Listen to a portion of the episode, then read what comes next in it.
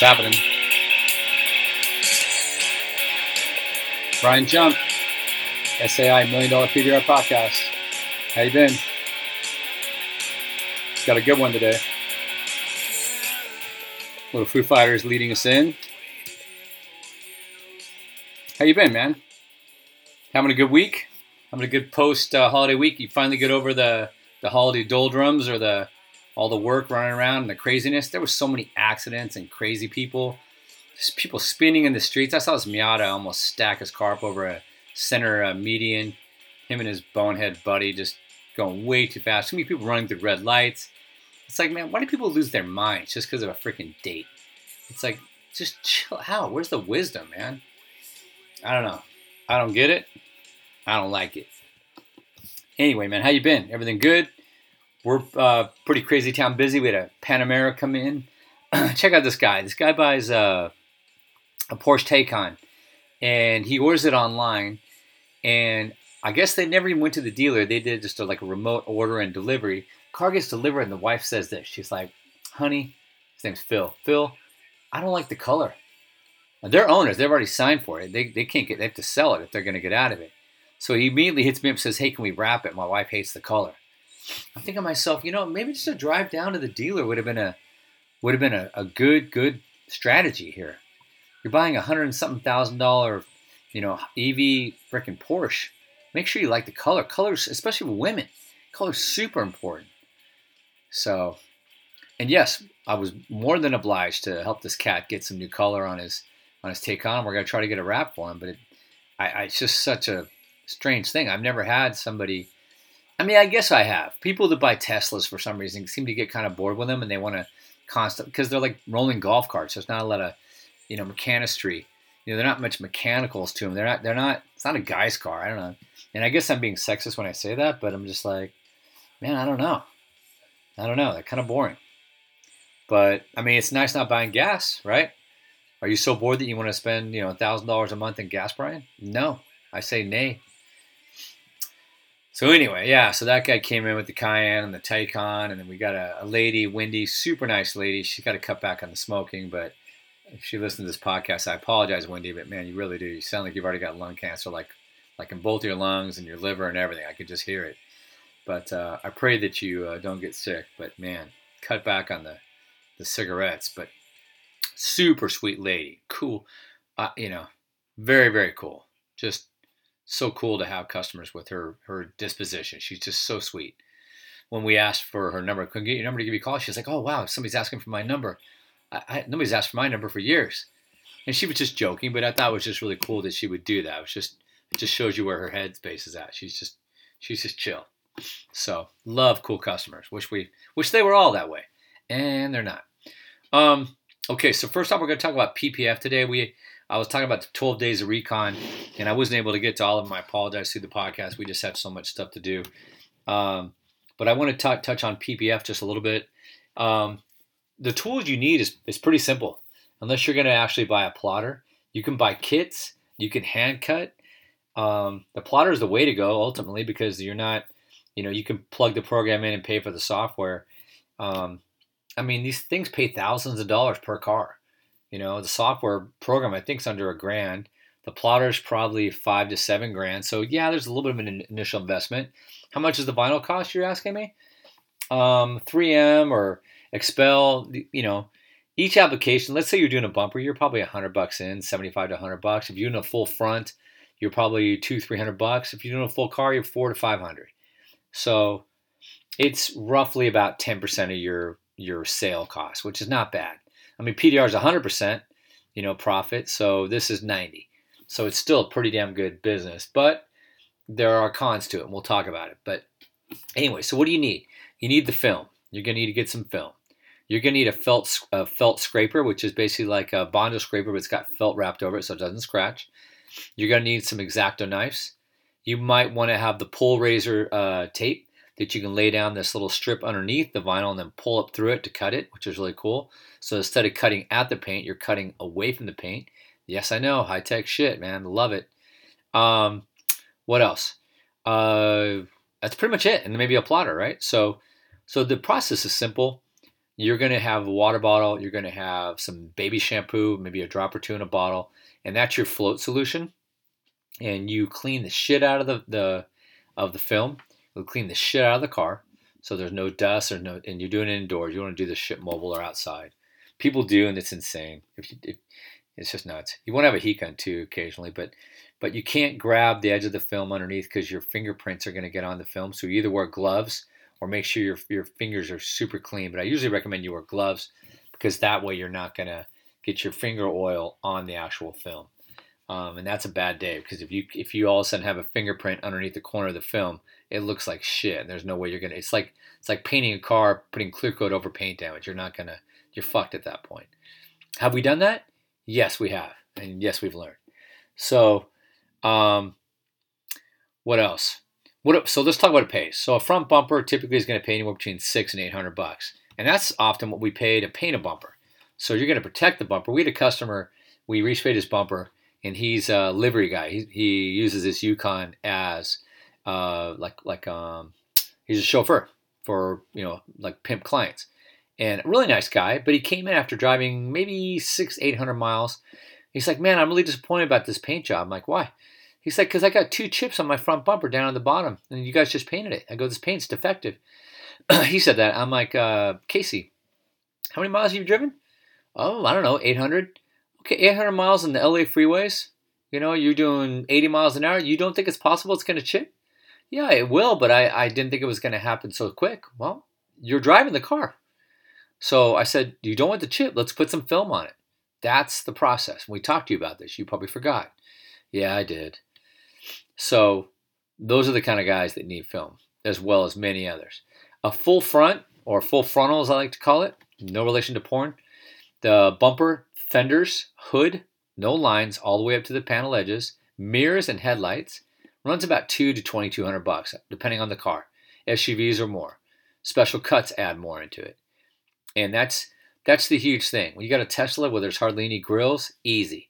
When you got a Lexus or a Hyundai, when there's freaking these jig, zigzag, jagged ash ass uh, grills and fog like inlets and all kinds of bullshit, a lot more to cut and squeegee and everything else. So, um, and the material cost, like I said, is about 10%. So, so what does it take to be good at PPF? It takes practice, like PDR. It takes patience. And the, the, the pros to this business, guys, you ready? Buckle up. Here it is. It's a perfect segment to pair with PDR. There are luxury customers. PDR, if you're smart, that's what you target. Okay. What are the cons?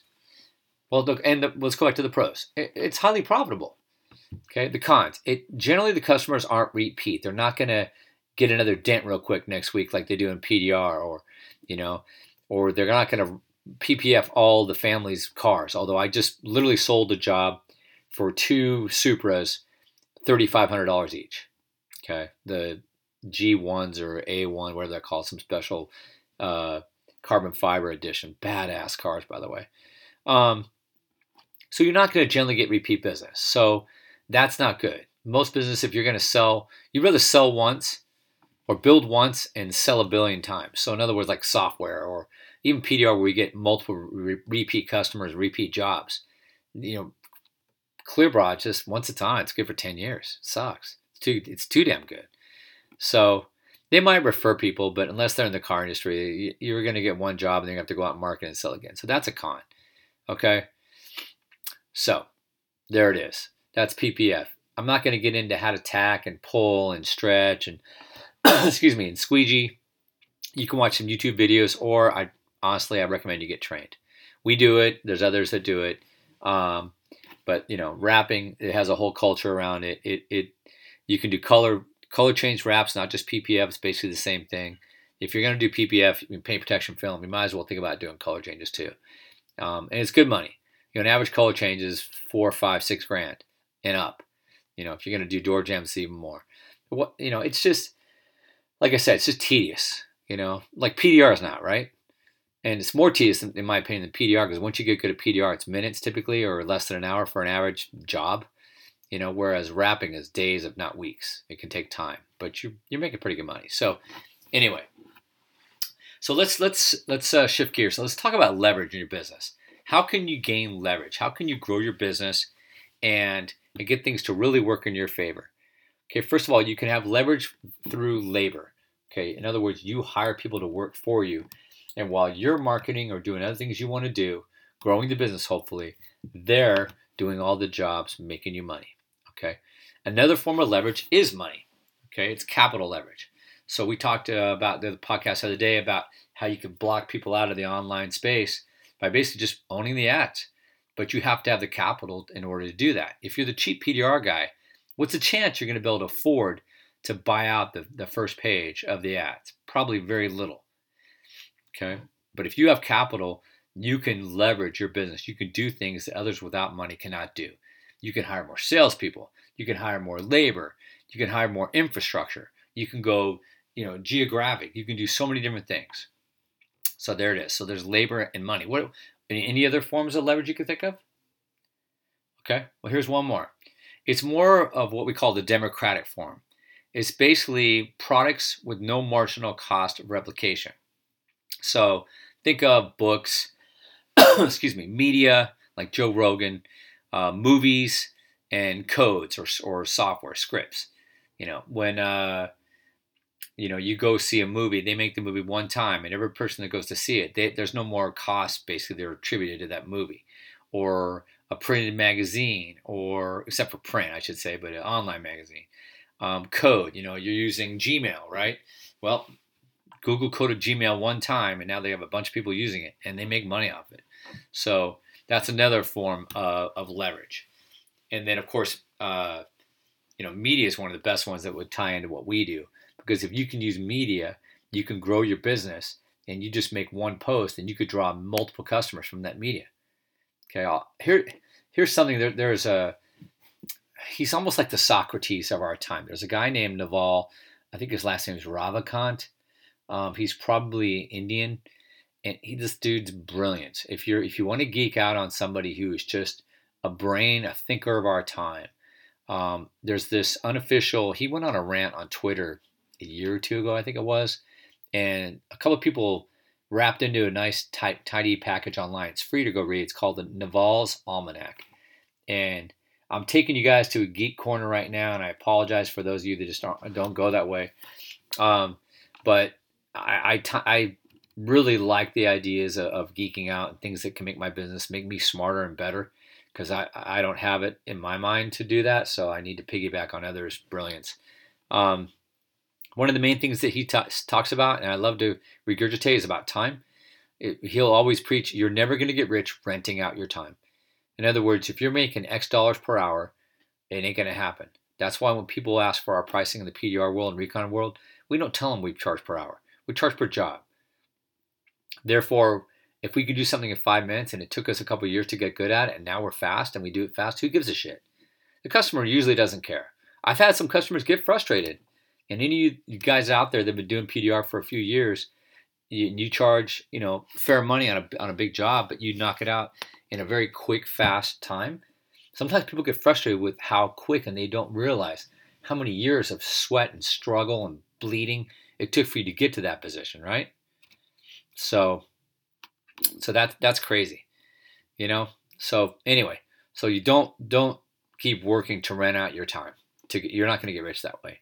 And the 40-hour work week, that's a relic of basically the industrial age, the turn of the century. Okay, knowledge workers function like athletes. So what does that mean? It means you should be thinking that's what this podcast is about, guys. And, and I, am a very low tier level about this, but I can group myself into this because I'm not talking about making you guys better techs, am I? Nope. I mean, we'll, we talked about PPF, and that's how to. That's not really being a better tech. That's how to grow your business and give you more knowledge. So knowledge workers function like athletes. We compete. You train and then you sprint, and then you rest and you reassess. Okay. Hey, what can I do to be a better better athlete, a better knowledge athlete? And that's what we all should be doing. And that's what this podcast is about. So apply this to your PDR business. Okay. Think about hiring. Think about scaling and diversifying. Example. Okay. And I've talked about this, but I'd love to go back to it. It's, it, it's, it, it doesn't get old and it, it doesn't play out. This shit's always relevant. Year one dash two. Okay. Do the work yourself. That's fine. Okay. Yes, you're kind of hiring at your time. Year three, four, hire one to two people. You should have enough work by this time where you can do that. Year four or five, hire more and diversify. Add, add more services. You're scaling now. At year five, okay, enter into other geograph, geographies, different markets, different areas. Okay, grow because maybe you've already tapped. Assuming that you think you've tapped out your area, which most people haven't, but maybe you're not a great marketer and you're like, oh, I've hit all the dealers. Well, there's a lot more business than just the dealers, but if you just want to kind of mainly guide yourself to those types of that market segment, that's fine. But just know that there's a shit ton more. Okay, there's a lot of cars on the road. And if you think dealers hold all the cars, you are sadly mistaken. Okay, so after the five year, you should think about selling and then rinsing, repeating, or use your revenue to enter a new market so you can leverage even better, or something you just flat out enjoy more. You've made enough money now. Like my brother, he he got out of PDR for years and bought a Kawasaki motorcycle dealership. He loved motorcycles. That was his passion. He ticked that box off of his bucket list.